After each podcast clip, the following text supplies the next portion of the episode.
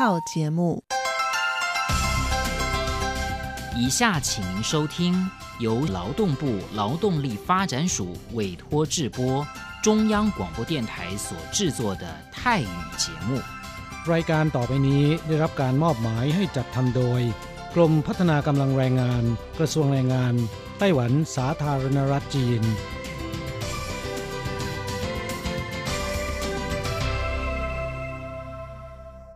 เย่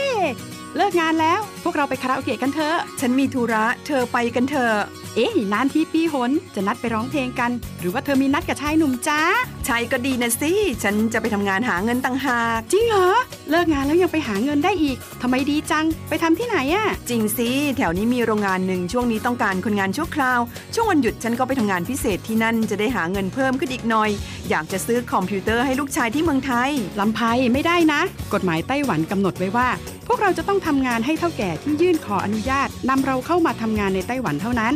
การไปทำงานที่อื่น ถือว่าผิดกฎหมาย หากถูกจับได้จะถูกยกเลิกไปอนุญาตทำงาน ไม่เพียงถูกส่งกลับประเทศ ต่อไปก็เข้ามาทำงานในไต้หวันไม่ได้อีกแล้วฮะรุนแรงขนาดนั้นเลยเหรอ จะถูกส่งกลับประเทศไม่สามารถมาทำงานไต้หวันได้อีก งั้นฉันก็ไม่มีทางหาเงินส่งลูกเรียนมหาวิทยาลัยนะสิงั้นก็แย่กว่าเดิมมาสิ ใช่แล้ว ในเมื่อเราเข้ามาทำงานในไต้หวันแล้ว ก็ควรต้องปฏิบัติตามกฎหมายไต้หวัน จึงจะมีโอกาสหาเงินส่งกลับไปช่วยเหลือครอบครัว ฉันว่าเธอไปร้องเพลงกับฉันดีกว่านะอืมถูกอย่างที่เธอว่านั่นแหละ ฉันว่าฉันทำงานตามที่ระบุในสัญญาจ้างงานดีกว่า ไม่งั้นแทนที่จะหาเงินได้เยอะกว่าเดิม กลับถูกส่งตัวกลับประเทศซะนี่ใช่แล้วทำงานอยากถูกต้องตามกฎหมายดีกว่า ตอนนี้ไปร้องเพลงกับพวกเราได้หรือยังล่ะ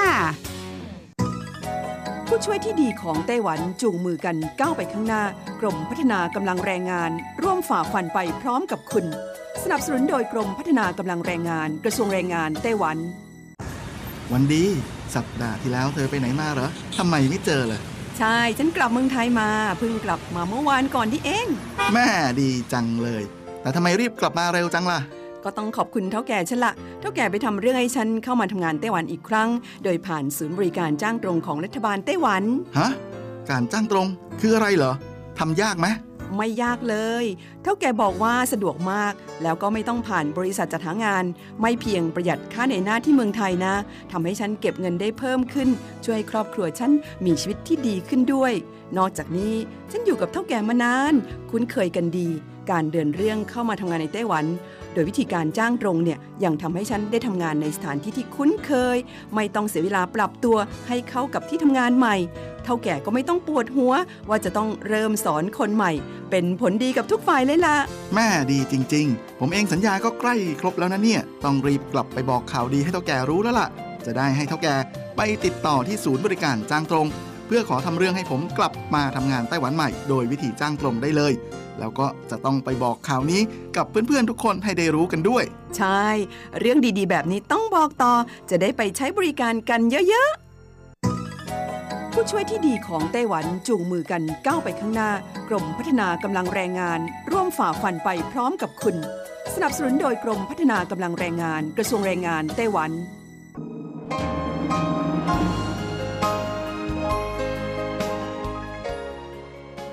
กลับมาฟังขณะนี้ท่านกำลังอยู่กับรายการภาคภาษาไทย Radio Taiwan International หรือ RTI ออกกระจายเสียงจากกรุงไทเปไต้หวันสาธารณรัฐจีน เป็นประจำทุกวันนะครับ นอกจากรับฟังทางเครื่องรับวิทยุได้แล้ว ยังสามารถรับฟังรายการผ่านระบบออนไลน์ได้ที่ thai.rti.org.tw หรือที่ RTI Fanpage นะครับ ขอเชิญติดตามรับฟังรายการของเราได้ ตั้งแต่บัดนี้เป็นต้นไป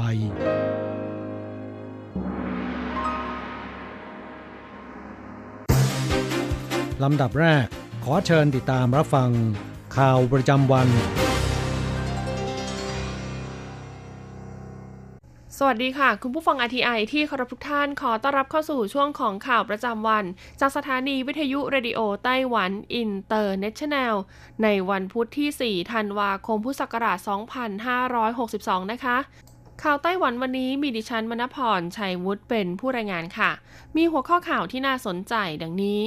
กระทรวงคมนาคมประกาศผลโหวต 10 อันดับทางหลวงที่มีวิวทิวทัศน์สวยที่สุดในไต้หวัน คนไต้หวันใช้จ่ายเงินผ่านระบบอิเล็กทรอนิกส์ทะลุ 6 ล้าน iPass มีผู้ใช้งานสูงสุด China Airlines เปิดตัวเครื่องบินพร้อมโลโก้ฉลองครบรอบ 60 ปี ท่องเที่ยวสไตล์ย้อนยุคที่ถนนโบราณเมียวลี่ อร่อยด้วยสนุกด้วย ทั่วไต้หวันเจออากาศหนาวชื้นฝนตกอุณหภูมิต่ำสุดวันนี้ 11.2 องศาเซลเซียส ไทเปไทจงคว้ารางวัลจากการประกวดแข่งขันเชฟข้าวผัดไต้หวัน ต่อไปเป็นรายละเอียดของข่าวค่ะ รมทางหลวงกระทรวงคมนาคมไต้หวันได้เปิดให้ประชาชนทำการโหวตผ่านทางอินเทอร์เน็ต ในหัวข้อทางหลวงที่มีวิวทิวทัศน์สวยที่สุดในไต้หวัน ตั้งแต่วันที่ 6 พฤศจิกายน ถึงวันที่ 1 ธันวาคม พุทธศักราช 2562 ที่ผ่านมา พบว่ามีประชาชนนะคะเข้ามาร่วมทำการโหวตกว่า 214,000 คน และในที่สุดทางหลวงไต้หวันที่ได้รับคะแนนโหวตเป็นอันดับหนึ่งคือทางหลวงหมายเลข 61 ช่วงอำเภอทงเซียวนะคะ เขตเหมียวลี่ กับวิวทิวทัศน์ของพระอาทิตย์ตกดิน ด้วยผลโหวต 34,000 คะแนน อันดับที่ 2 คือทางหลวงหมายเลข 61 ช่วงท่าเรือหยงอันนครเทาหยวน กับวิวทิวทัศน์ของสะพานแขวนนะคะ ที่ตัดผ่านทางหลวงด้วยผลโหวต 21,000 คะแนน ซึ่งอันดับที่ 1 และ 2 ค่ะ เป็นทางหลวงเรียบชายฝั่งตะวันตกของไต้หวันสำหรับอันดับที่ 3 คือทางหลวงหมายเลข 9 เขตเมืองไทตง กับวิวของสะพานยกระดับจินหลุนค่ะ ที่จะมุ่งลงไปทางภาคใต้ของไต้หวันด้วยผลโหวต19,000 กว่าคะแนน ส่วนอันดับที่4ถึง10 ค่ะ ประกอบด้วยทางหลวงหมายเลข9ช่วงสะพานแขวนสีขาวรูปเมล็ดข้าว เขตซูอ้าวเมืองอีหลัน ทางหลวงหมายเลข 14 บนภูเขาเหอฮวนซัน ทางหลวงหมายเลข 3 เขตเหมียวลี่ค่ะ ช่วงทางโค้งซันหวัน ทางหลวงหมายเลข 2 เขตนครนิวไทเปช่วงจินซันสือเหมิน ทางหลวงหมายเลข 21 เขตนันโถค่ะ ช่วงทาทาก้าคูเปอร์ทรี ทางหลวงหมายเลข 20เขตนครเกาสงช่วงสะพานเจียเซียน และทางหลวงหมายเลข 26 เขตเมืองผิงตงช่วงกังจายซุยไห่我们叫做五年繁星那这些繁星闪耀起来的点我们希望透过十年的时间来做一个串联所以从一百零四年开始我们就开始有一个三年亮点五年繁星十年串联带领各位民众来体验山海公路之美 กระทรวงคมนาคมไต้หวันเผยว่าการปรับปรุงภูมิทัศน์บริเวณริมทางหลวงกับการก่อสร้างสถาปัตยกรรมขึ้น ตรงพื้นที่ว่างของกรมทางหลวง เป็นโครงการที่เริ่มมาตั้งแต่ปีคศ2015 หวังให้ประชาชนไต้หวันและชาวต่างชาติที่เดินทางสัญจรไปมาบนทางหลวง ได้สัมผัสถึงความงดงามของวิวทิวทัศน์ไต้หวัน ทั้งในบรรยากาศภูเขาและชายฝั่งทะเลคนไต้หวันใช้จ่ายเงินผ่านระบบอิเล็กทรอนิกส์ทะลุ 6 ล้าน iPass มีผู้ใช้งานสูงสุด คณะกรรมการกำกับดูแลสถาบันการเงินหรือ FSC นะคะ เปิดเผยวันนี้ว่าจากการเก็บรวบรวมสถิติจนถึงสิ้นเดือนตุลาคมปีนี้ คนไต้หวันใช้จ่ายเงินภายในประเทศผ่านระบบอิเล็กทรอนิกส์จำนวนทั้งสิ้น6ล้าน5หมื่นคน ในที่นี้มีการใช้จ่ายเงินผ่านระบบอิเล็กทรอนิกส์ด้วย iPass เป็นอันดับหนึ่งจำนวน1ล้าน8แสน7หมื่นคน รองลงมาคือผ่าน JKO Play ค่ะจำนวน1ล้าน1แสน1หมื่นคน รวม 2 ระบบคิดเป็นร้อยละ49.3อันันดับที่ 3 คืออี้ซานอิงหัง หรืออีซานคอมเมอร์เชียลแบงก์จำนวน1ล้าน6หมื่นคน หากเปรียบเทียบกับช่วงเวลาเดียวกันของปีที่แล้วเพิ่มขึ้น2ล้าน2แสน7หมื่นคนคิดเป็นร้อยละ 60.05สถิติของกรมควบคุมและบริหารกิจการธนาคารนะคะของ FSC เนี่ยเผยว่าการใช้จ่ายในเดือนตุลาคมปีนี้ มีการทำธุรกรรมจ่ายเงินผ่านตัวแทนรูปแบบต่างๆ ประมาณ 3,420 ล้านเหรียญไต้หวัน เพิ่มขึ้นจากช่วงเวลาเดียวกันของปีที่แล้ว 442 ล้านเหรียญไต้หวัน คิดเป็นร้อยละ 14.87 ขณะที่ยอดเงินฝากในเดือนตุลาคมค่ะมีประมาณ 2,720 ล้านเหรียญไต้หวัน เพิ่มขึ้นแบบทะลุเป้าจากช่วงเวลาเดียวกันของปีที่แล้วแล้ว 2,163 ล้านเหรียญไต้หวันคิดเป็นร้อยละ 385.58 China Airlines เปิดตัวเครื่องบินพร้อมโลโก้ฉลองครบรอบ 60 ปี เพื่อเป็นการเฉลิมฉลองครบรอบ 60 ปีของสายการบิน China Airlines ในปีนี้ตั้งแต่เดือนเมษายนที่ผ่านมา ทางสายการบินจึงได้นำเครื่องบินขนส่งสินค้า 5 ลำ ประกอบด้วยรุ่น Airbus A350-900 Airbus A330-300 Boeing 737-800 Boeing 777-300E Boeing 747-400F กับเครื่องบินโดยสาร Boeing 747-400 จำนวน 1 ลำ ออกมาเพ้นตัวเลขเฉลิมฉลองครบรอบ 60 ปี ที่ออกแบบคล้ายกับสัญลักษณ์อิน Infinity และคล้ายกับภาษาอังกฤษ Go ซึ่งทั้งหมดได้เพ้นเสร็จแล้วเมื่อวานนี้ พร้อมกับมีการถ่ายภาพเปิดกล่องอุปกรณ์เครื่องมือในการดูแลรักษาความสวยงามของเครื่องบินภายนอก และทีมเจ้าหน้าที่ดูแลเครื่องบินไว้เป็นที่ระลึก เนื่องในโอกาสเฉลิมฉลองครบรอบ 60 ปี โดยเครื่องบินให้บริการผู้โดยสารลำที่มีสัญลักษณ์ 60 ปี จะเริ่มให้บริการเที่ยวบินแรกวันนี้ โดยจะบินจากท่าอากาศยานนานาชาติเทาหยวนไต้หวันไปยังกรุงโซลประเทศเกาหลีใต้ ท่องเที่ยวสไตล์ย้อนยุคที่ถนนโบราณเหมียวลี่อร่อยด้วยสนุกด้วยตรอกแคบๆที่ดูเหมือนเส้นทางลึกลับนี้นะคะ อดีตเคยเป็นทางเดินไปซักผ้าของประชาชนที่อาศัยอยู่ในเขตนี้ เมื่อ 60 ปีที่แล้วเขตซื้อฐานเมืองเหมียวลี่ มีโรงสีข้าวขนาดใหญ่ตั้งอยู่ บริเวณนี้จึงเป็นแหล่งค้าขายข้าว ความเจริญรุ่งเรืองในอดีตดูได้จากสภาพสิ่งก่อสร้างเก่าแก่ที่หลงเหลือมาจนถึงปัจจุบัน คุณหลี่เย่ซิงเจ้าหน้าที่วัฒนธรรมและประวัติศาสตร์เมืองเหมียวลี่เล่าว่า เพราะราคาข้าวตกต่ำลงทำให้เกษตรกรเปลี่ยนจากการเพาะปลูกข้าวไปปลูกพืชชนิดอื่น โรงสีข้าวไม้ขนาดใหญ่สองชั้น ซึ่งภายในมีการติดตั้งเครื่องจักรสีข้าวหลายประเภทนี้ จึงต้องปิดตัวลง ประชาชนที่อาศัยอยู่ในบริเวณนี้ส่วนใหญ่เป็นชาวฮักกา แม้ตอนนี้จะเปลี่ยนจากการปลูกข้าวไปทำสวนสตรอเบอรี่ แต่วิถีเกษตรกรรม วัฒนธรรมประเพณีและธรรมเนียมปฏิบัติต่าง ๆ ก็ยังคงสืบทอดมาจนถึงปัจจุบัน เมืองเหมียวลี่จึงทำให้ถนนเก่าแก่สื่อฐานแห่งนี้กลายเป็นแหล่งท่องเที่ยวทางวัฒนธรรม ด้วยการวาดภาพเรื่องราววิถีชีวิตในอดีตไว้บนผนังของสิ่งก่อสร้างเก่าแก่เหล่านี้ตลอดเส้นทาง ไปจนถึงจุดที่มีสะพานแขวนสีแดงข้ามทานน้ำที่อดีตเคยเป็นเส้นทางสัญจรหลักของประชาชน นอกจากนี้ถนนสื่อฐานยังมีร้านอาหารคาวหวานเก่าแก่สไตล์ฮักกาดั้งเดิมเปิดให้บริการ เพื่อให้ประชาชนที่เดินทางมาท่องเที่ยว ได้สัมผัสถึงความสุขจากการดำรงชีวิตในอดีตที่ผ่านมาของชุมชนซื้อฐานแห่งนี้ ทั่วไต้หวันเจออากาศหนาวชื้นฝนตก อุณหภูมิต่ำสุดวันนี้ 11.2 องศา อิทธิพลของลมมรสุมตะวันออกเฉียงเหนือกับกลุ่มเมฆที่มีปริมาณไอน้ำสูง เคลื่อนตัวขึ้นมาทางเหนือ ส่งผลทำให้ทั่วไต้หวันอุณหภูมิลดลง และมีโอกาสเกิดฝนตกลงมาอย่างต่อเนื่อง ตั้งแต่ช่วงบ่ายวันนี้เป็นต้นไป ประชาชนควรพกอุปกรณ์ป้องกันฝนติดตัวไปด้วยทุกครั้งที่ออกจากบ้าน ศูนย์ตรวจวัดสภาพภูมิอากาศอัตโนมัติของกรมอุตุนิยมวิทยาไต้หวันที่จงเหลียวเมืองหนันโถวัดอุณหภูมิต่ำสุดช่วงเช้ามืดได้ 11.2 องศาเซลเซียส ส่วนพื้นที่ทั่วไปมีอุณหภูมิต่ำสุดอยู่ระหว่าง 14-18องศาเซลเซียส ช่วงกลางวันอุณหภูมิจะเพิ่มขึ้นเล็กน้อย พื้นที่ภาคเหนืออยู่ระหว่าง 18-20 องศาเซลเซียส ภาคอื่นๆ อยู่ระหว่าง 21-23 องศาเซลเซียส เมื่อลมหนาวเจอกับปริมาณความชื้นสูงก็อาจส่งผลทำให้ภูเขาที่มีความสูงเหนือระดับน้ำทะเล 3,000 เมตรขึ้นไป เกิดหิมะตกได้ในช่วงวันศุกร์นี้กรมอุตุนิยมวิทยาคาดว่ามวลอากาศเย็นกำลังแรงจากจีนแผ่นดินใหญ่ ที่เคลื่อนตัวเข้ามาปกคลุมไต้หวันในช่วงวันเสาร์จะทำให้ปริมาณความชื้นค่อยๆ ลดลง อากาศจะเปลี่ยนจากหนาวชื้นเป็นหนาวแห้ง มีเมฆมากมีแสงแดด และอากาศจะหนาวเย็นต่อเนื่องไปจนถึงต้นสัปดาห์หน้า ประชาชนควรเตรียมอุปกรณ์ที่ช่วยเสริมสร้างความอบอุ่นให้กับร่างกาย กรมอุตุนิยมวิทยาวิเคราะห์ว่าภาวะโลกร้อนทำให้อุณหภูมิต่ำสุดของช่วงฤดูหนาวมาถึงช้าลง ปีนี้อุณหภูมิเฉลี่ยช่วงฤดูหนาวอยู่ในเกณฑ์ปกติ ปริมาณน้ำฝนปกติและมีโอกาสเกิดฝนตกสูง แต่มวลอากาศเย็นกำลังแรงก็อาจจะยังมีอยู่ ดังนั้นในอนาคตความแตกต่างของอุณหภูมิในช่วงฤดูหนาวจะมีมากขึ้น กรมอุตุนิยมวิทยาจึงใช้สัญญาณไฟแจ้งเตือนแบ่งเขตอุณหภูมิต่ำสุดช่วงกลางวันกับช่วงเช้ามืด เพื่อให้ประชาชนทราบการเปลี่ยนแปลงของสภาวะอากาศล่วงหน้า ไทเปไถจงคว้ารางวัลจากการประกวดแข่งขันเชฟข้าวผัดไต้หวัน เพื่อสนับสนุนให้มีการใช้ผลผลิตที่เพาะปลูกในไต้หวันมาประกอบอาหาร สำนักงานการเกษตรและอาหารไต้หวันจึงจัดการประกวดแข่งขันราชาข้าวผัดไต้หวันขึ้น โดยการแข่งขันจะเริ่มต้นจากการเฟ้นหาแชมป์ประจำภูมิภาคต่างๆ หลังจากนั้นจะพาแชมป์แต่ละภูมิภาค มาทำการแข่งขันในรอบสุดท้าย เพื่อคัดเลือกสุดยอดแชมป์ราชาข้าวผัดไต้หวัน ผู้เข้าร่วมแข่งขันจาก 4 ภูมิภาค 24 ทีม วัตถุดิบกว่า 171 ชนิด จนกลายเป็นข้าวผัดจำนวน 225 รสชาติในที่สุดก็ได้ผู้ชนะเลิศในสาขาข้าวผัดต้นตำรับไต้หวัน ด้วยเมนูข้าวผัดหมูใส่ไข่จากร้านซินจิ่งซื้อถัง เขตนั้นกังกรุงไทเป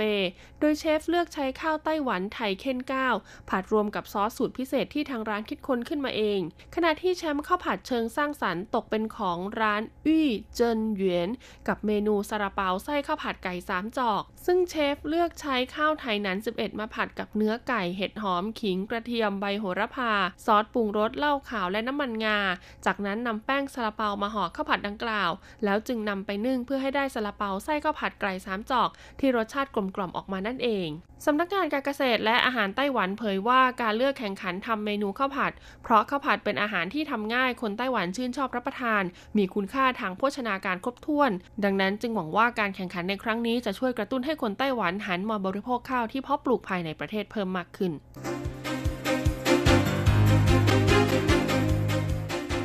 ต่อไปขอเชิญฟังข่าวต่างประเทศและข่าวจากเมืองไทยค่ะ สวัสดีค่ะ คุณผู้ฟังที่เคารพ ช่วงของข่าวต่างประเทศและข่าวในเมืองไทยรายงานโดยดิฉันการจยากริชยาคมค่ะ ข่าวต่างประเทศสำหรับวันนี้นั้นเริ่มจากข่าว พายุไต้ฝุ่นคามูริพัดถล่มฟิลิปปินส์ เสียชีวิตอย่างน้อย 4 ราย พายุไต้ฝุ่นคามูริทำให้เกิดความเสียหายตามเกาะและจังหวัดต่างๆ ทางใต้ของกรุงมะนิลา เมืองหลวงของฟิลิปปินส์เมื่อวานนี้ทำให้ประชาชนเกือบ 6 0 0 0 0คนต้องอพยพออกจากบ้านเรือนโดยผู้เสียชีวิต 3 รายบนเกาะโดโร และมารินดูเค ถูกต้นไม้และสิ่งของหล่นทับ ส่วนผู้เสียชีวิตรายที่ 4 จมน้ำที่เกาะเลเต้ เจ้าหน้าที่หวังว่าจะไม่มีผู้เสียชีวิตมากกว่านี้ ผลกระทบจากพายุไต้ฝุ่นอาจรุนแรงกว่านี้หากไม่มีการรับมือให้พร้อม โดยความร่วมมือของชุมชนและรัฐบาลท้องถิ่น อย่างไรก็ตามมีหลายจังหวัดที่รายงานว่าไม่มีผู้เสียชีวิตหรือบาดเจ็บเลย นอกจากนี้ยังสังเกตเห็นพฤติกรรมของประชาชนที่มีการปรับปรุงดีขึ้น โดยพร้อมที่จะเข้าร่วมในกระบวนการอพยพ สื่อสังคมออนไลน์ก็เป็นอีกปัจจัยหนึ่งที่ช่วยให้ประชาชนให้ความร่วมมือมากยิ่งขึ้น ผลกระทบจากพายุไต้ฝุ่นลูกนี้ทำให้ท่าอากาศยานในกรุงมะนิลาต้องปิดบริการเป็นเวลาถึง 12 ชั่วโมงเมื่อวานนี้ ส่งผลกระทบกับเที่ยวบินเกือบ 500 เที่ยว และยังทำให้มหากรรมการแข่งขันกีฬาซีเกม มีการแข่งขันกีฬาหลายชนิดที่กรุงมะนิลา และเมืองรอบๆนครหลวง ต้องปรับเปลี่ยนตารางการแข่งขันด้วยเหตุผลด้านความปลอดภัย ข่าวต่อไป ชายญี่ปุ่นวัย 71 ปี ถูกจับฐานโทรศัพท์ร้องเรียน 24,000 ครั้ง นายอากิโตชิโอกาโมโตะพนักงานบำนาญชาวญี่ปุ่นวัย 71 ปี ถูกจับกลุ่มหลังจากใช้เบอร์โทรฟรี โทรศัพท์ไปร้องเรียนฝ่ายบริการลูกค้า call center ของ KDDI บริษัทผู้ให้บริการเครือข่ายมือถือนับร้อยครั้งภายในระยะเวลาเพียง 8 วัน และหลังจากตรวจสอบอย่างละเอียดแล้วพบว่าเขายังโทรศัพท์แบบเสียเงินถึง 24,000 ครั้ง โดยมีบ่อยครั้งที่วางสายทันทีหลังจากมีผู้รับสาย ด้านโฆษกตำรวจญี่ปุ่นเปิดเผยว่า นายโอกาโมโตะต้องการร้องเรียนเนื่องจากไม่พอใจที่ถูกบริษัทแก้ไขสัญญา และถูกจับในข้อหาขัดขวางการทำธุรกิจ ทั้งนี้ประเทศญี่ปุ่นกำลังเผชิญกับปัญหาสังคม จากสัดส่วนประชากรสูงอายุที่เพิ่มขึ้นอย่างมากและรวดเร็ว โดยมีปัญหาตั้งแต่อุบัติเหตุทางรถยนต์ ซึ่งเกิดจากคนขับผู้สูงอายุ ชนคนจนเสียชีวิต ไปจนถึงปัญหาผู้โดยสารสูงอายุใช้กำลังกับพนักงานรถไฟ ต่อไปขอเชิญคุณผู้ฟังรับฟังข่าวในเมืองไทยค่ะ รถไฟฟ้าสายสีเขียว 5 แยกลาดพร้าว ถึงมอเกษตรศาสตร์เปิดใช้บริการแล้ว เมื่อวันที่ 4 ธันวาคม พลเอกประยุทธ์จันโอชา นายกรัฐมนตรี เป็นประธานในพิธีเปิดการให้บริการโครงการรถไฟฟ้าสายสีเขียว ช่วงหมอชิดสะพานใหม่ คูคตจำนวน 4 สถานี จากสถานี 5 แยกลาดพร้าว ถึงสถานีมหาวิทยาลัยเกษตรศาสตร์ ระยะทาง 3.3 กิโลเมตร ได้แก่สถานีพหลโยธิน 24 สถานีรัชโยธินสถานีเสนานิคม และสถานีมหาวิทยาลัยเกษตรศาสตร์ ซึ่งเปิดให้ประชาชนใช้บริการได้ฟรีตั้งแต่บัดนี้จนถึงวันที่ 2 มกราคม 2563 พลเอกประยุทธ์จันโอชากล่าวว่า โครงการนี้เป็นโครงการที่สำคัญอีกโครงการหนึ่งของรัฐบาล ที่จะพัฒนาโครงข่ายการขนส่งอันเป็นปัจจัยพื้นฐานที่สำคัญ เพิ่มความสามารถในการแข่งขันของประเทศ และสิ่งที่ทำให้เกิดความเท่าเทียมได้ คือความเท่าเทียมทางโอกาส สร้างความเป็นธรรม เท่าเทียม ดูแลผู้มีรายได้น้อย ที่จะต้องพัฒนาต่อไป หากดำเนินการสำเร็จจะช่วยบรรเทาปัญหาการจราจร โครงการรถไฟฟ้าสายสีเขียวยังขาดอยู่อีก 11 สถานี ซึ่งจะต้องเร่งดำเนินการ หวังว่าจะสร้างรายได้ตามกรอบภายในปี 2563 เพื่อให้ได้ประโยชน์สูงสุด สำหรับโครงการรถไฟฟ้าสายสีเขียวช่วงหมอชิดสะพานใหม่คูคต มีจุดเริ่มต้นของโครงการที่สถานี 5 แยกลาดพร้าว ไปสิ้นสุดที่สถานีคูคต ระยะทาง 19 กิโลเมตร 16 สถานี โดยโครงการทั้งหมดจะแล้วเสร็จภายในปี 2563ต่อไปเป็นอัตราแลกเปลี่ยนประจำวันพุธที่ 4 ธันวาคม พุทธศักราช 2562 อ้างอิงจากธนาคารกรุงเทพสาขาไทเป โอนเงิน 10,000 บาทใช้เงินเหรียญไต้หวัน 1300 เหรียญ แลกซื้อเงินสด 10,000 บาทใช้เงินเหรียญไต้หวัน 1650 เหรียญ1ดอลลาร์สหรัฐใช้เงินเหรียญไต้หวัน 30.75 เหรียญแลกซื้อค่ะ คุณผู้ฟังคะนั่นเป็นช่วงของข่าวต่างประเทศและข่าวในเมืองไทย รายงานโดยดิฉันการจยากริชยาคมค่ะ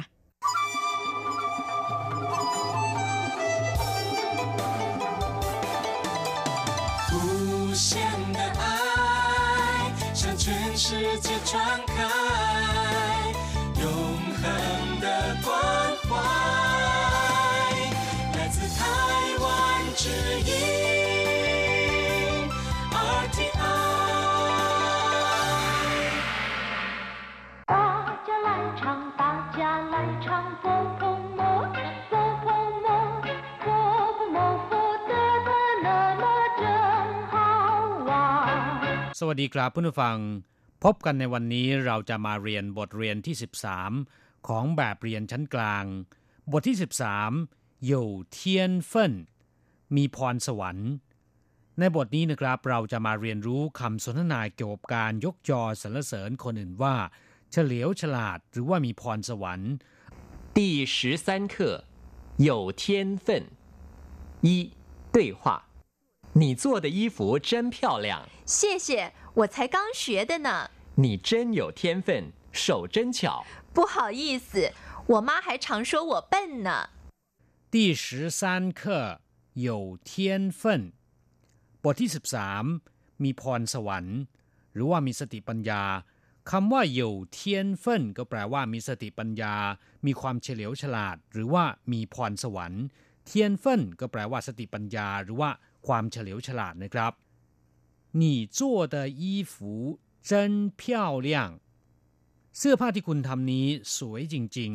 ๆ你做的ที่คุณทำ衣服ก็คือเสื้อผ้าเจนแปลว่าสิ่งที่เกินธรรมดา สิ่งที่เกินปกติ หรือพูดง่ายๆว่ามากหรือว่าจริงๆเพี้ยวเลี่ยงแปลว่า สวย งดงาม น่าดู 真漂亮ก็คือ สวยมาก สวยจริงๆ你做的衣服เสื้อผ้าที่คุณตัดเย็บ หรือว่าเสื้อผ้าที่คุณทำ真漂亮สวยมาก สวยจริงๆ谢谢ขอบคุณ我才刚学的呢ฉันเพิ่งจะไปเรียนมา才刚หมายความว่าสิ่งที่เพิ่งจะเกิดขึ้น หรือว่าสิ่งที่เพิ่งจะผ่านไปหมาด 我才刚学的呢ฉันเพิ่งจะไปเรียนมา你真有天分手真巧คุณช่างเป็นคนที่เฉลียวฉลาด หลากแหลม ฝีมือยอดเยี่ยมจริงๆ หรือฝีมือประณีตจริงๆ不好意思我妈还常说我笨呢คำว่าผู้好意思ถ้าพูดตามสำนวนในนิยายกำลังภายใน ก็คือมีกล้ามีกล้า เวลาที่มีคนยกจอเรา เราจะตอบในลักษณะถ่อมตัวว่าผู้เห่ายี่สซึ่งก็มีความหมายว่า พูดเกินความจริง ชักจะเขินซะแล้วหัวมาหายฉางโซ่หัวเปิ้ลน่ะ คุณแม่ยังต่อว่าฉันบ่อยๆว่าเป็นคนโง่หัวมาก็คือคุณแม่ของฉัน หายฉางชัวพูดเป็นประจำหัวเปิ้ลน่ะฉันนั้นโง่ คุณแม่ของฉันยังพูดเป็นประจำว่าฉันนั้นเป็นคนโง่ 我妈还常说我笨呢ครับผู้ฟังเมื่อทราบความหมายของคำสนทนาในบทนี้แล้วนะครับ ต่อไปขอให้พลิกไปที่หน้า 56 เราจะไปเรียนรู้คำศัพท์ใหม่ๆในบทเรียนนี้ และก่อนอื่นขอให้อ่านคำศัพท์ตามคุณครู二生字与生词笨笨巧巧玩玩漂亮漂亮 手巧，手巧，天分，天分，一定，一定。ครับต่อไปเรามาอธิบายความหมายของคำศัพท์ในบทเรียนนี้ ศัพท์คำแรก เปิ้นแปลว่า โง่ เขาหรือว่าทึมอย่างเวลาด่าหรือว่าว่าคนอื่นว่าโง่ จะบอกว่า เปิ้นตั้นแปลว่าไอ้โง่ หรือว่าคนโง่เหนาจิ้ง很笨สมองทึม หรือว่าสมองทึบ ไม่ฉลาด นอกจากนี้ยังแปลว่าไม่ปราดเปรียวคล่องแคล่ว อย่างเช่นว่าเปิ้นเฉาเปิ้นเจียวมือไม้เก้งก้าง ไม่คล่องแคล่วว่องไว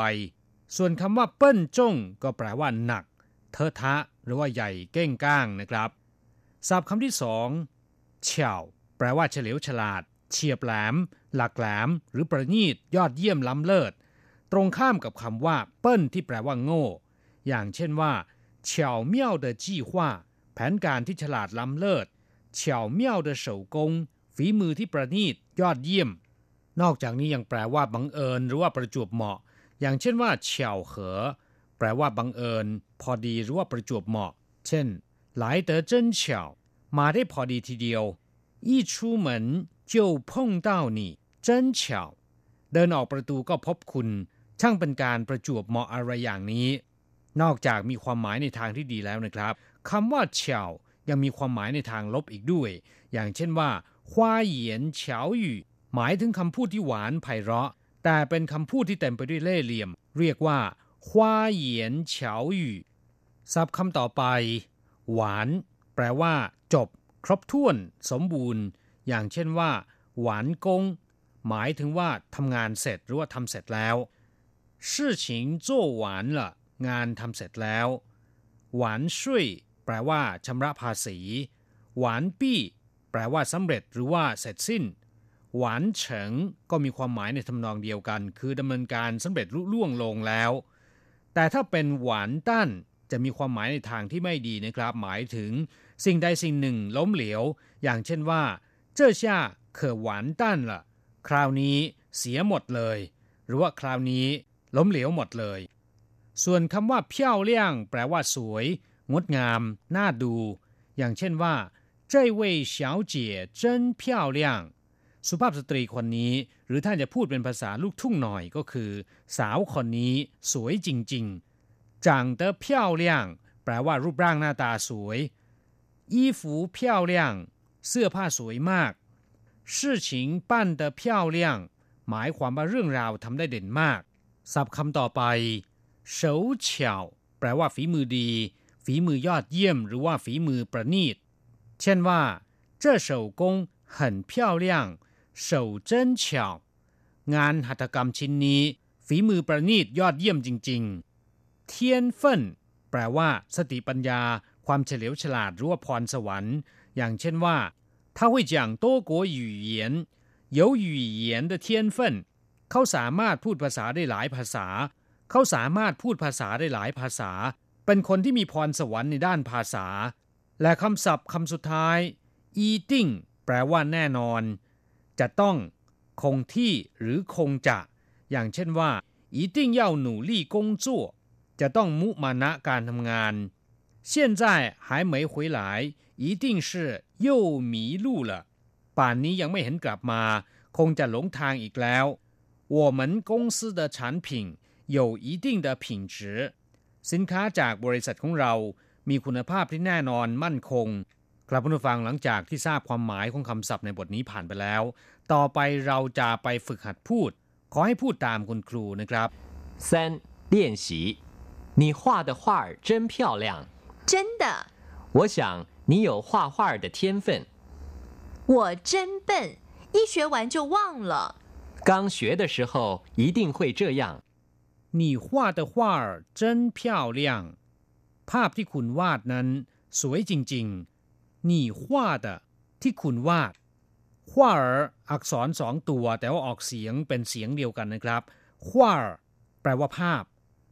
真漂亮สวยมาก你画的画儿真漂亮ภาพที่คุณวาดนั้นสวยจริงๆ真的จริงหรือ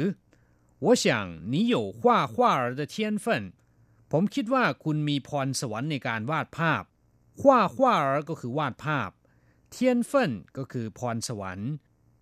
我真笨一学完就忘了ฉะนั้นโง่จริง เรียนจบปุ๊บก็ลืมปับ๊บ一学完就忘了เรียนจบปุ๊บก็ลืมปับ๊บ刚学的时候一定会这样เมื่อเริ่มเรียนใหม่ๆ มันก็เป็นอย่างนี้แหละ 一定会这样ก็เป็นอย่างนี้แหละกลับผู้ฟังเราจะมาทบทวนแบบฝึกหัดอีกรอบหนึ่ง三练习你画的画儿真漂亮真的我想你有画画的天分我真笨一学完就忘了刚学的时候一定会这样 ครับผู้ฟังเราจะกลับมาพบกันใหม่ในบทเรียนถัดไป สวัสดีครับ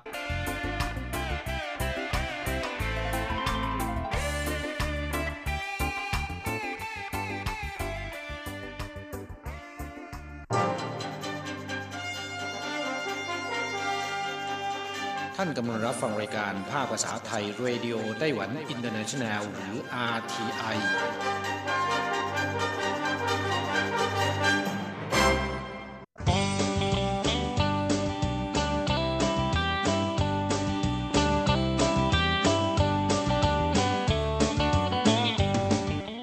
ครับผู้ฟังขณะนี้ท่านกำลังอยู่กับรายการภาคภาษาไทย RTI เอเชียสัมพันธ์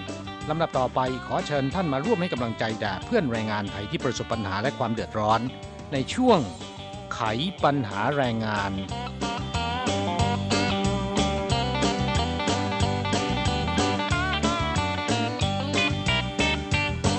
ครับก่อนจะเข้าสู่ช่วงไขปัญหาแรงงานในวันนี้ มีข่าวประชาสัมพันธ์จากกระทรวงแรงงาน และกระทรวงสาธารณสุขมาฝากมาเตือน มาเล่าให้เพื่อนฟังได้รับทราบก่อนนะครับค่ะนั่นก็คือเรื่องราวของคนงานฟิลิปปินส์ ที่ทางกระทรวงแรงงาน และก็กระทรวงสาธารณสุขของไต้หวันนะครับ ส่งเสริมให้แรงงานฟิลิปปินส์ที่จะเดินทางมาทำงานที่ไต้หวัน ก่อนการเดินทางควรจะรับการฉีดวัคซีนป้องกันโรคโปลิโอหนึ่งเข็มค่ะ รวมถึงแรงงานฟิลิปปินส์ซึ่งเดินทางกลับไปเยี่ยมบ้านนะคะหรือว่าไปพักร้อนที่ประเทศของตัวเองเนี่ยก่อนจะกลับมาทำงานที่ไต้หวันอีกครั้งหนึ่งเนี่ยก็แนะนำว่าให้ฉีดวัคซีน ป้องกันโรคโปลิโอ IPV 1 เข็มนะคะเอ่อมันมี 2 แบบนะ แบบแรกคือ OPV แบบที่ 2 คือ IPV กระทรวงสาธารณสุขและกระทรวงแรงงานไต้หวันนะครับ เรียกร้องให้คนงานฟิลิปปินส์เนี่ยต้องฉีด IPV นะฮะ ซึ่งวัคซีนป้องกันโรคโปลิโอเนี่ยมี 2 ชนิด ได้แก่วัคซีนเชื้อเป็นอ่อนฤทธิ์นะครับ ซึ่งจะให้โดยการหยอดทางปาก เรียกว่า OPV นะค่ะแล้วก็วัคซีนเชื้อตาย เรียกว่า IPV ซึ่งจะให้โดยการฉีดนะครับค่ะพูดถึงเรื่องโปลิโอแล้วเนี่ยเพื่อนแรงงานไทยอาจจะสงสัยอยู่ในใจนะครับว่าเอ๊ะทำไมนำเรื่องนี้มาพูด ทั้งทั้งที่คนงานไทยก็ไม่ค่อยเป็นโรคนี้นะฮะค่ะอ่าเขาเจาะจงไปที่ฟิลิปปินส์แล้วทำไมนำเรื่องนี้มาเล่าให้ฟังนำมาเตือนกันให้ได้รับรู้กันนะครับว่าสถานการณ์ของคนงานชาติอื่นๆในปัจจุบันเป็นอย่างไรนะครับค่ะอ่าขณะเดียวกันก็จะได้นำเอาเรื่องนี้มาเล่าให้เพื่อนฟังได้รับทราบกัน เพราะว่าที่บ้านเราเนี่ยตอนนี้ก็อ่า ไม่ค่อยมีเรื่องของโรคโปลิโอแล้วนะฮะค่ะอ่าแต่ก็ไม่แน่ต้องระมัดระวังเหมือนกันนะครับ อย่างในไต้หวันได้รับการประกาศให้เป็นเขตปลอดโรคโปลิโอมาตั้งแต่ปีคริสต์ศักราช 2000 แล้วนะครับ เมื่อฟิลิปปินส์เกิดการระบาดของโรคโปลิโอ เมื่อเดือนกันยายนที่ผ่านมานี้นะครับ ซึ่งพบแล้วหลายรายด้วยกัน ทางไต้หวันเนี่ยก็กลัวว่าคนงานฟิลิปปินส์ที่เดินทางเข้าสู่ไต้หวันจะเป็นพาหะ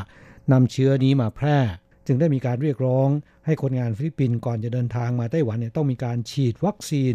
ป้องกันโรคโปลิโอเสียก่อนค่ะแต่ไม่ใช้วิธีบังคับนะครับอ่า เพียงแต่เป็นการส่งเสริมและสนับสนุนให้มีการฉีดวัคซีนก่อนจะเดินทางเข้าสู่ไต้หวันนะค่ะพูดถึงเรื่องโรคโปลิโอ คิดว่าคงเคยได้ยินกันมาบ้างแล้วนะคะ แต่ว่าอะยังไม่ทราบรายละเอียดแน่ชัดว่าโรคโปลิโอนั้นมันเกิดกับคนในวัยไหนนะคะแล้วก็คนในวัยทำงานอย่างเราเนี่ยต้องระมัดระวังอย่างไรบ้างนะคะอืมครับโรคโปลิโอเนี่ยเป็นโรคที่ระบาดอย่างหนักทั่วโลกนะครับเมื่อ 20-30 ปีที่แล้วนะครับค่ะในเมืองไทยก็มีผู้ป่วยโรคโปลิโอมากเหมือนกันนะครับอ่า ปัจจุบันเนี่ยลดน้อยลง เพราะว่ามีการฉีดวัคซีนกันนะครับ โรคโปลิโอเนี่ยนะครับเดิมเรียกว่าโรคไขสันหลังอักเสบ ทั้งนี้เพราะว่าเชื้อไวรัสโปลิโอเนี่ยจะทำให้มีการอักเสบของไขสันหลังนะครับทำให้มีอัมาพาตของกล้ามเนื้อแขนขา ในรายที่อาการรุนแรง ก็จะทำให้มีความพิการตลอดชีวิต และบางรายอาจจะเสียชีวิตได้นะครับค่ะโรคโปลิโอเนี่ยเป็นโรคที่ติดต่อกันได้ง่ายมากนะครับ การติดต่อที่สำคัญก็คือเชื้อที่ถูกขับถ่ายออกมาทางอุจจาระ เข้าสู่อีกคนหนึ่งอ่าโดยผ่านเข้าทางปาก โดยเชื้อปนเปื้อนติดมือผ่านคนหนึ่งไปยังอีกคนหนึ่งและเข้าสู่ร่างกายเมื่อหยิบจับอาหารเข้าใส่ปากนะครับค่ะเพราะฉะนั้นเราไปที่ไหนก็ตามต้องล้างมือนะฮะเพราะว่าบางครั้งไปหยิบไปจับต้องราวหรือลูกบิดอ่า กรอนประตูพวกนี้เป็นต้นนะครับค่ะไม่ทราบว่ามีการติดเชื้อพวกนี้หรือเปล่า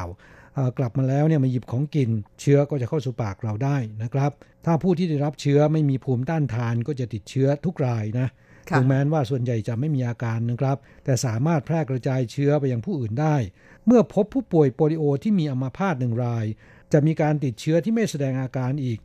1-200 ราย ซึ่งสามารถแพร่กระจายเชื้อต่อไปได้อีกนะครับ ค่ะสำหรับคนที่ติดเชื้อโปริโอ แล้วก็แสดงอาการแล้วเนี่ยนะคะการรักษาก็ใช้วิธีแบบประคับประคอง ในระยะแรกเนี่ยมักจะมีอาการปวดตามกล้ามเนื้อ ซึ่งวิธีรักษาก็คือใช้ผ้าชุบน้ำอุ่น ประครบแล้วก็นอนพัก ดูแลอย่างใกล้ชิด เมื่อเริ่มมีอาการอัมพาตและหายใจลำบาก ต้องใช้เครื่องช่วยหายใจ และอาการอัมพาตหายแล้ว จะต้องมีการฟื้นฟูสมรรถภาพของกล้ามเนื้อนะคะครับและวิธีป้องกันที่ได้ผลที่สุดนะครับก็คือ ต้องฉีดวัคซีนป้องกันโรคโปลิโอ ซึ่งเป็นวิธีที่ดีที่สุดนะครับ แล้วก็รับประทานอาหารและน้ำดื่มที่สะอาดถูกสุขลักษณะทายอุจจาระในส้วมที่ถูกสุขลักษณะทุกครั้งนะครับค่ะ อย่างที่เรียนไปนะคะว่าโรคนี้นั้นปนเปื้อนมากับอุจจาระหรือว่าอาหารนะคะ เนื่องจากว่าเราใช้มือไปจับอาหารนำของเข้าปากโดยไม่ได้ล้างมือก่อน เพราะฉะนั้นวิธีการที่ดีที่สุดก็คือ จะทานข้าวเนี่ยนะคะต้องล้างมือให้สะอาดก่อน ไม่ว่าคุณจะใช้มือหยิบจับอาหารหรือเปล่าก็ตามนะคะครับไม่เฉพาะข้าวนะฮะไปไหนมาไหน พอเข้าบ้านแล้วนะต้องรีบล้างมือด้วยสบู่นะค่ะ เพราะบางทีนี่ไม่ได้ทานข้าวมืออาจจะมาแตะต้องใบหน้านะคะหรือว่าบริเวณใกล้ๆริมฝีปากอาจจะมีเชื้อติดเข้ามาได้เหมือนกัน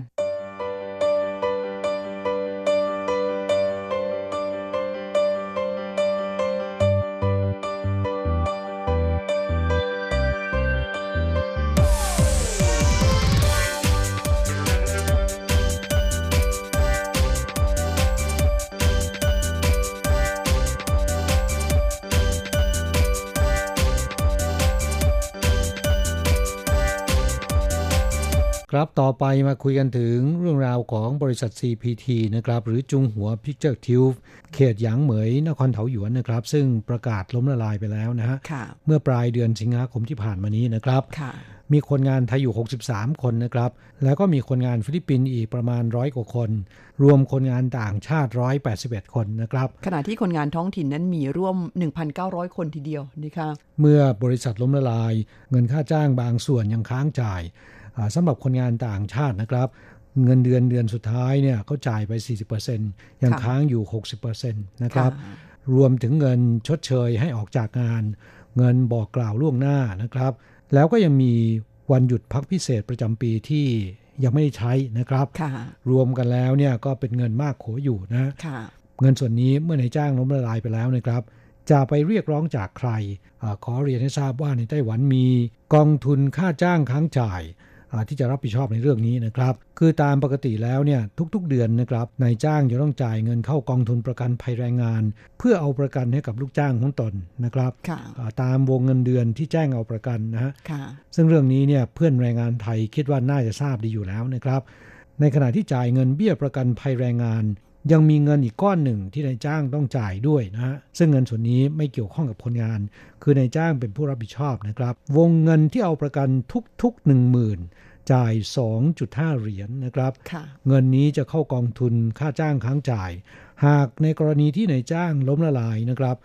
กองทุนค่าจ้างค้างจ่ายก็จะมารับผิดชอบ เงินค่าจ้างที่นายจ้างค้างจ่ายในส่วนที่ไม่เกิน 6 เดือน กองทุนนี้ก็จะเป็นผู้ที่จ่ายให้นะครับ รวมทั้งเงินชดเชยให้ออกจากงาน กองทุนนี้ก็จะรับผิดชอบเช่นกัน เกี่ยวกับเรื่องนี้เมื่อวันที่ 20 พฤศจิกายนที่ผ่านมา กองรายงานนครเทาหยวนนะคะได้มีการประชุมชี้แจงให้แรงงานท้องถิ่นได้รับทราบนะคะว่าเนื่องจาก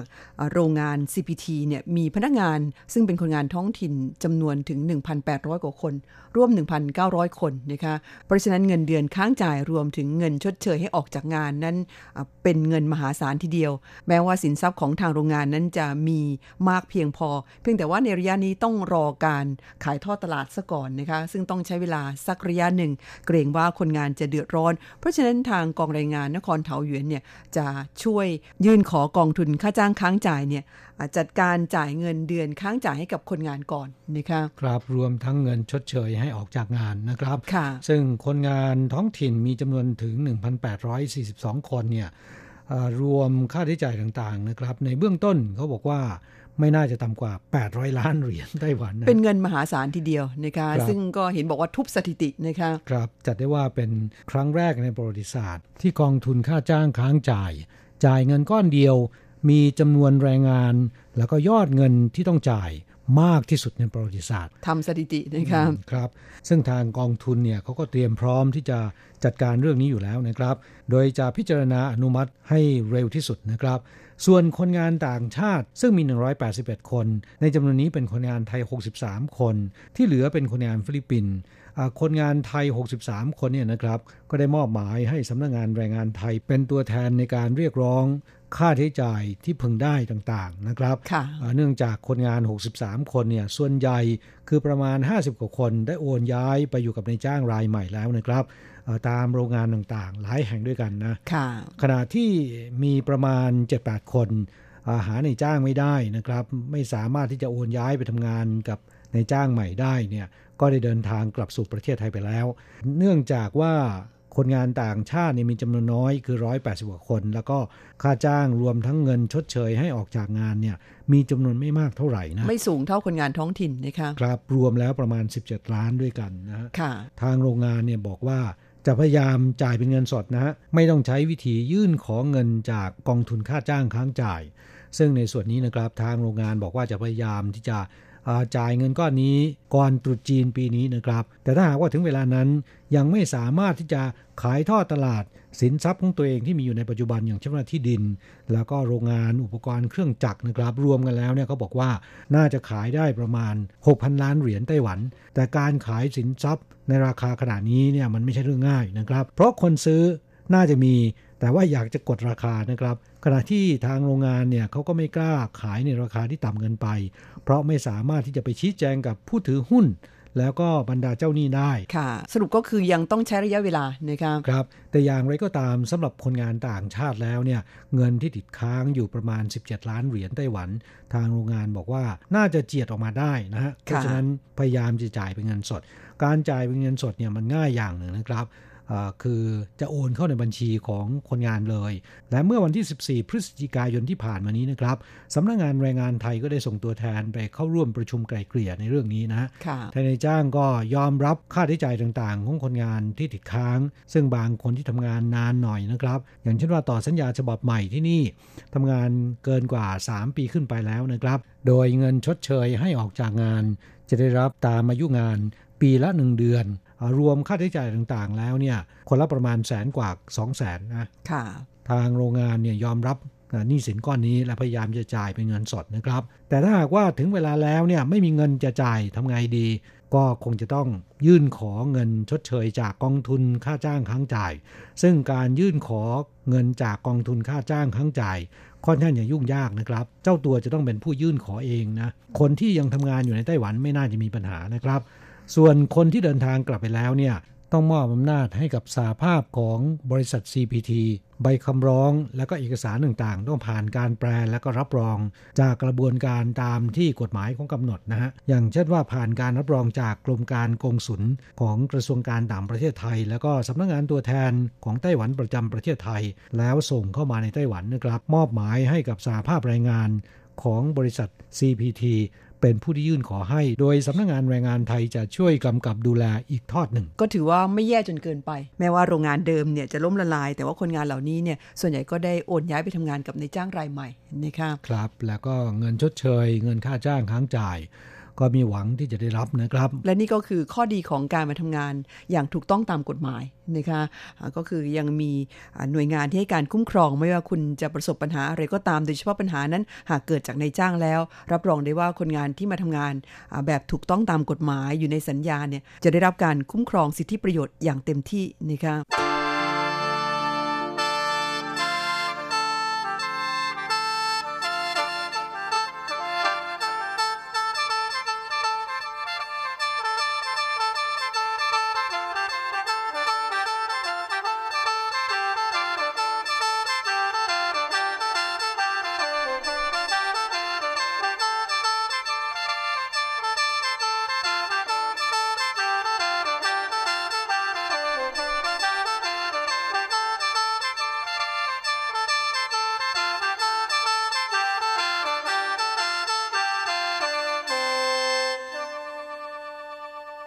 รื่องที่จะนำมาประชาสัมพันธ์นะครับ ก็คือเรื่องของความปลอดภัย ด้านการจราจรนะครับ ไม่ว่าจะเป็นการขับขี่จักรยาน จักรยานไฟฟ้า หรือรถมอเตอร์ไซค์หรือเดินข้างถนนก็ตามนะครับ ต้องระมัดระวังนะค่ะเพราะว่าช่วงนี้มีอุบัติเหตุเกิดขึ้นค่อนข้างเยอะนะก็ดูจากสถิติที่กองตำรวจจราจรนครไถจงเขานำมาเปิดเผยเนี่ยนะคะ บอกว่าในปีนี้นะคะณสิ้นเดือนตุลาคมเนี่ยมีแรงงานต่างชาติเกิดอุบัติเหตุด้านการจราจรแล้ว 1,612 คดี บาดเจ็บ 812 คนแล้วก็เสียชีวิตไป 2 คนนะคะนี่เฉพาะที่นครไทยจงนะครับ ค่ะ ถ้าหากว่าไปดูอุบัติเหตุเมื่อปีที่แล้ว ทั่วทั้งไต้หวันเนี่ยเขาบอกว่าเป็นอุบัติเหตุจากรถจักรยาน แล้วก็จักรยานไฟฟ้าเนี่ยนะคะ มากถึง 9,464 ครั้งทำสถิติสูงที่สุดเป็นประวัติการ และถ้าหากเทียบกับ 8 ปีที่แล้วเนี่ยเพิ่มขึ้นถึง 81%ทีเดียว ครับในจำนวนนี้คนงานต่างชาติเนี่ยเพิ่มพุ่งพรวดเลยทีเดียวนะ ค่ะ ดังนั้นตำรวจจราจรประจำเมืองต่างๆเนี่ยเขาได้มีการจัดกิจกรรมประชาสัมพันธ์แล้วก็รณรงค์นะคะเพื่อที่จะให้แรงงานต่างชาติ ระมัดระวังด้านความปลอดภัยในการใช้รถใช้ถนนนะคะคมีการออกไปประชาสัมพันธ์ ตามหอพักคนงานต่างชาติด้วยนะคะครับขณะเดียวกันก็ทำโปสเตอร์ภาษาต่างๆนะครับ ซึ่งมีทั้งภาษาอินโดนีเซีย เวียดนาม ภาษาไทย ภาษาอังกฤษ เพื่อจะนำไปประชาสัมพันธ์ให้กับคนงานต่างชาติ ได้รับรู้กฎจราจร และขี่ยานพาหนะอย่างไร ถึงจะปลอดภัยนะครับ ค่ะที่เมืองไถจงเนี่ยเขาบอกว่าพบอุบัติเหตุที่เกิดขึ้นเนื่องจากว่า คนขับขี่รถจักรยาน หรือจักรยานไฟฟ้าเนี่ยขี่เข้าไปใกล้รถบรรทุกขนาดใหญ่มากจนเกินไปนะคะคและเวลาที่รถบรรทุกเขาเลี้ยวเนี่ยมันจะมีจุดบอด จะมองไม่เห็นรถที่อยู่ด้านข้างนะคะโดยเฉพาะบริเวณล้อด้านหลังเนี่ยจะมองไม่เห็นเวลาเขาเลี้ยวถ้าคุณเข้าไปใกล้จนเกินไปเนี่ยมันก็จะปัดไปใส่แล้วก็เกิดอุบัติเหตุทำให้บาดเจ็บเสียชีวิตได้ง่ายนะครับถูกบดเข้าไปในใต้ท้องรถนะฮะอันตรายมากทีเดียวนะครับ ก็ขอเตือนว่า ขับขี่รถจักรยาน จักรยานไฟฟ้าและจักรยานยนต์ ต้องระมัดระวังนะครับ อย่าเข้าใกล้รถบรรทุกขนาดใหญ่นะฮะรักษาระยะห่างเอาไว้นะคะครับขณะเดียวกัน อย่าดื่มแล้วขับนะค่ะ เพราะว่าเดี๋ยวนี้เขาก็มีการตรวจเข้มนะคะเรื่องของการดื่มแล้วขับปรับค่อนข้างหนักทีเดียว โดยอัตราการปรับนั้นก็เท่ากับรถมอเตอร์ไซค์ขี่จักรยานเนี่ยไม่ต้องใส่หมวกกันน็อก แต่ถ้าเป็นจักรยานไฟฟ้าต้องสวมหมวกกันน็อกนะค่ะ หากเกิดอุบัติเหตุได้รับบาดเจ็บเนี่ยก็จะทำให้เราเสียงานเสียการ ยิ่งไปกว่านั้นยังอาจเป็นอันตรายถึงชีวิตด้วยนะคะ ก็เตือนมาด้วยความหวังดีค่ะ ครับช่วงนี้เรามาแวะพักฟังเพลงสักหนึ่งเพลงนะครับ จากการขับร้องของหนูมิเตอร์ แรงใจแรงงาน แล้วสักครู่กลับมาคุยกันต่อครับ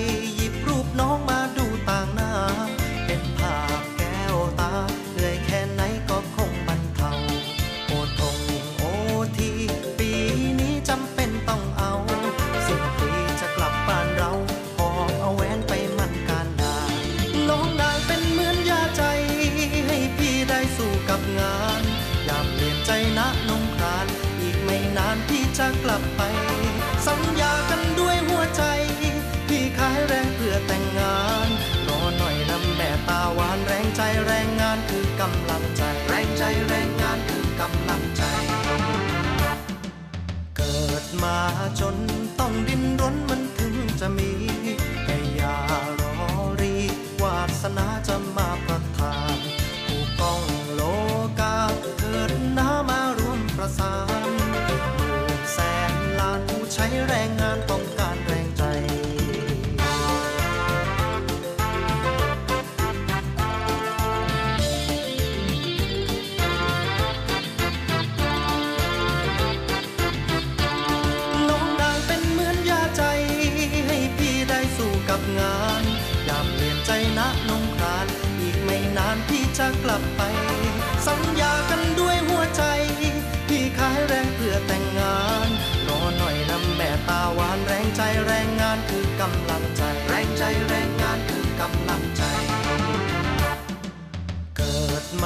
จน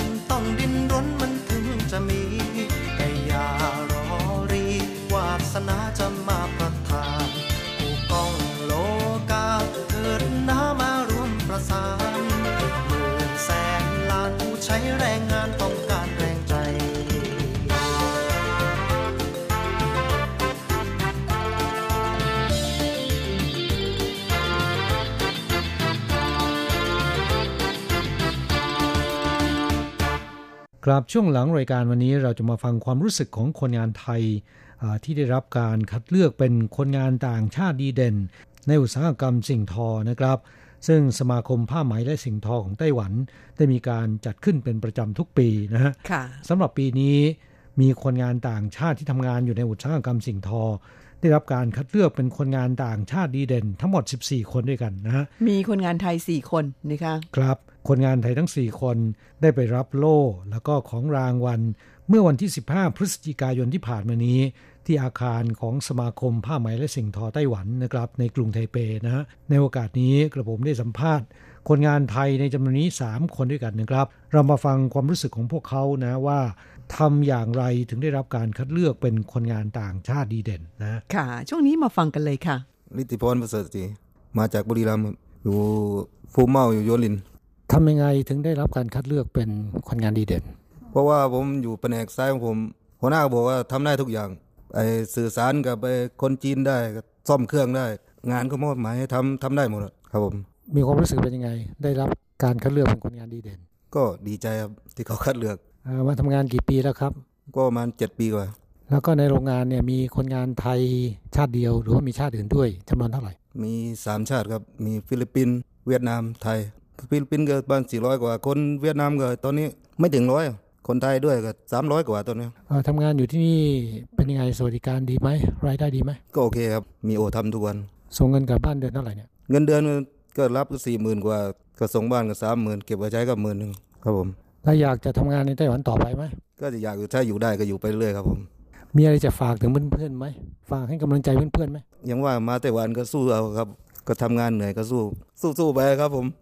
ชื่อกนกวันแหลงล่าค่ะ จากเลิฟเทคค่ะเอ่อกวนอิมค่ะ น้ำมาทำงานกี่ปีแล้วเพิ่งมาได้สองปีค่ะโรงงานเลิฟเทคนี่ทำอะไรเอ่อทำผ้าค่ะ ในโรงงานเนี่ยมีคนงานไทยกี่คนสิบคนค่ะ แล้วมีชาติอื่นไหมมีเวียดนามค่ะสี่สิบกว่า สมัยก่อนรู้สึกว่าจะเป็นคนงานไทยหมดนะ ตอนนี้เวียดนามเพิ่มมาขึ้น คนงานไทยทั้ง 10 คนเนี่ยทำงานอยู่ที่นี่ สวัสดิการดีไหมค่าจ้างดีไหมเคยคิดไหมว่าได้รับการคัดเลือกเป็นคนงานดีเด่น ไม่เคยคิดค่ะ ก็เอิ่มเขาบอกว่าทำงานดีค่ะทำงานดีค่ะ ไม่เคยขาดงาน ไม่เคยขาดงานในจ้างสั่งให้ทำอะไรทำหมด ใช่ค่ะ ก็ขอแสดงความยินดีด้วยนะแล้วจะฝากอะไรให้กำลังใจกับเพื่อนๆไหมคนที่อยู่ไต้หวันก็สู้ๆค่ะ เรื่องเหล้าเรื่องเบียร์อะไรก็ ไม่ต้องกินดีกว่าค่ะเพราะเกิดอันตรายเอออยู่ที่โรงงานเลิฟเทคเนี่ยมีคนงานขี่รถจักรยานไฟฟ้าไหมไม่มีค่ะ มีพวกยาเสพติดพวกนี้ไหมไม่มีค่ะ ขอแสดงความยินดีด้วยนะ ครับผมทวัฒศรีทาครับ อยู่โรงงานโฮโยครับทำงานแบบไหนถึงได้รับการคัดเลือกเป็นคนงานดีเด่นอ๋อผมอยู่เครื่องรีดครับทำได้ทุกอย่าง เขาสั่งทำอะไรทำซ่อมเครื่องเอง เครื่องมีปัญหาอะไรซ่อมได้ทำอะไรได้ เครื่องมีปัญหาผ้าดูผ้าออก น้ำยาผสมยังไงก็พอทำได้เขาเลยให้มาเป็นพนักงานดีเด่นครับมาอยู่ที่นี่กี่ปีแล้วครับ ผมมาอยู่ได้ 8 ปีแล้วครับ เป็นไงโรงงานนี้สวัสดิการดีไหมดีครับดีอยู่ ก็ได้ได้เงินเดือนดีอยู่ครับ เดือนประมาณเท่าไหร่ส่งกลับบ้านเท่าไหร่อ๋อผมก็ได้เดือนสี่หมื่นกว่าอยู่ครับ เก็บเงินไปซื้อบ้านได้กี่หลังแล้วเนี่ยอ๋อเพิ่งสร้างกันครับ มีความคิดเห็นเกี่ยวกับเรื่องคนงานไทยที่มาทำงานที่เนี่ยแล้วมีอะไรจะเอ่อให้ ข้อคิดเตือนใจหรือว่าฝากเป็นกำลังใจใช่ไหมอ๋อคนที่จะมาทำงานไต้หวันก็คิดมาทำงานก็สู้ครับ งานหนักงานเบาก็สู้ไปก่อนเดี๋ยวถ้าเป็นงานอะไรก็จะได้สบายครับ หัวหน้าอะไรเขาก็ดูเขาก็ให้ความยอมรับเรานะครับ ให้สู้อดทน คนกินเหล้าก็ให้พอๆครับ กินเยอะมากกินเยอะมากก็จะเสียการเสียงานก็มันก็ เสียสุขภาพเราด้วยครับครับก็ขอแสดงความยินดีกับคนงานไทยทั้ง 4 คนด้วยนะ ที่ได้รับการคัดเลือกเป็นแรงงานต่างชาติดีเด่น ของสมาคมผ้าไหมและสิ่งทอนะครับ ค่ะฟังจากที่ให้สัมภาษณ์กันสองสาท่านที่ผ่านมานั้น มีประเด็นหนึ่งที่ตรงกันก็คือ ตั้งใจทำงานนะคะแล้วก็ทำให้ได้ทุกอย่างตามที่เขาสั่งมานะคะนั่นก็เป็นเคล็ดลับ ความสำเร็จของคนงานไทยดีเด่นกลุ่มนี้นะคะครับนอกจากสมาคมผ้าไหมและสิ่งทอแล้วเนี่ยเท่าที่ทราบนะครับ เมืองต่างๆก็มีการคัดเลือกคนงานต่างชาติดีเด่นเช่นกันนะค่ะก็หวังว่าคนงานไทยจะได้รับการคัดเลือก เป็นคนงานต่างชาติดีเด่น ไม่น้อยหน้าไปกว่าคนงานชาติอื่นนะ ค่ะ ซึ่งนอกจากเป็นการสร้างชื่อเสียงให้กับตัวคุณ แล้วก็เป็นเกียรติประวัติแก่ครอบครัวแล้วยังเป็นเกียรติประวัติแก่ประเทศชาติด้วยนะคะครับฟังเสียงสัมภาษณ์จากแรงงานไทยดีเด่น เมื่อสักครู่ไปแล้วสองสามคนนะครับ แต่ละคนเนี่ยทำงานอยู่ในโรงงานที่แม้นจะเป็นโรงงานทอผ้า แต่ว่ารายได้โดยเฉลี่ยประมาณเดือนละ4 0,000ก็ถือได้ว่ายังเป็นกิจการที่น่าจะเข้าไปทำนะ ค่ะ คนงานไทยรายได้ดีขนาดนี้เนี่ยแสดงว่ากิจการของโรงงานนั้นค่อนข้างจะรุ่งโรจน์ทีเดียวนะคะครับโดยทั่วไปแล้วโรงงานในไต้หวันแม้นว่ารายได้อาจจะสู้ประเทศอื่นๆไม่ได้ แต่ไม่ถึงกับต่ำจนเกินไป ถ้าหากว่าเราขยัน แล้วก็ตั้งหน้าตั้งตาทำงาน เก็บเงินเก็บทองนะครับ ใช้จ่ายเงินอย่างประหยัดนะฮะไม่ฟุ่มเฟือย แล้วก็ใช้สุรุ่ยสุร่ายนะครับ ราะถ้าหากว่าคุณไม่ประหยัดคุณใช้จ่ายอย่างฟุ่มเฟือย ไม่ว่าคุณจะได้เงินเดือนมากเพียงใดก็ตามนะคะ คุณก็ไม่สามารถที่จะเก็บเงินได้ แล้วก็ไม่สามารถที่จะพัฒนาสภาพเศรษฐกิจของครอบครัวได้นะคะมันก็ยังคงจมปลักอยู่เหมือนเดิม อันนั้นก็ไม่ได้เกิดประโยชน์อะไรนะคะครับก็ขออวยพรให้เพื่อนแรงงานไทยที่มาทำงานในไต้หวันนะครับ จงทำงานอย่างราบรื่นและมีความสุข และได้ทำงานในโรงงานที่มั่นคงมีสวัสดิการที่ดีนะครับ ค่ะสำหรับวันนี้นั้นเวลาของเราใกล้จะหมดลงเต็มทีแล้วค่ะ ช่วงท้ายสุดนี้ลากันด้วยเพลงเพราะๆสักหนึ่งเพลงค่ะ ครับจากการขับร้องของเสกโลโซ เพลงที่ชื่อว่าสมสารนะครับ และหลังจากนั้นเราทั้งสองต้องกล่าวคำอำลากับผู้ฟังไปชั่วคราว จะกลับมาพบกันใหม่ที่เก่าเวลาเดิมในสัปดาห์หน้าสำหรับวันนี้ สวัสดีครับ สวัสดีค่ะ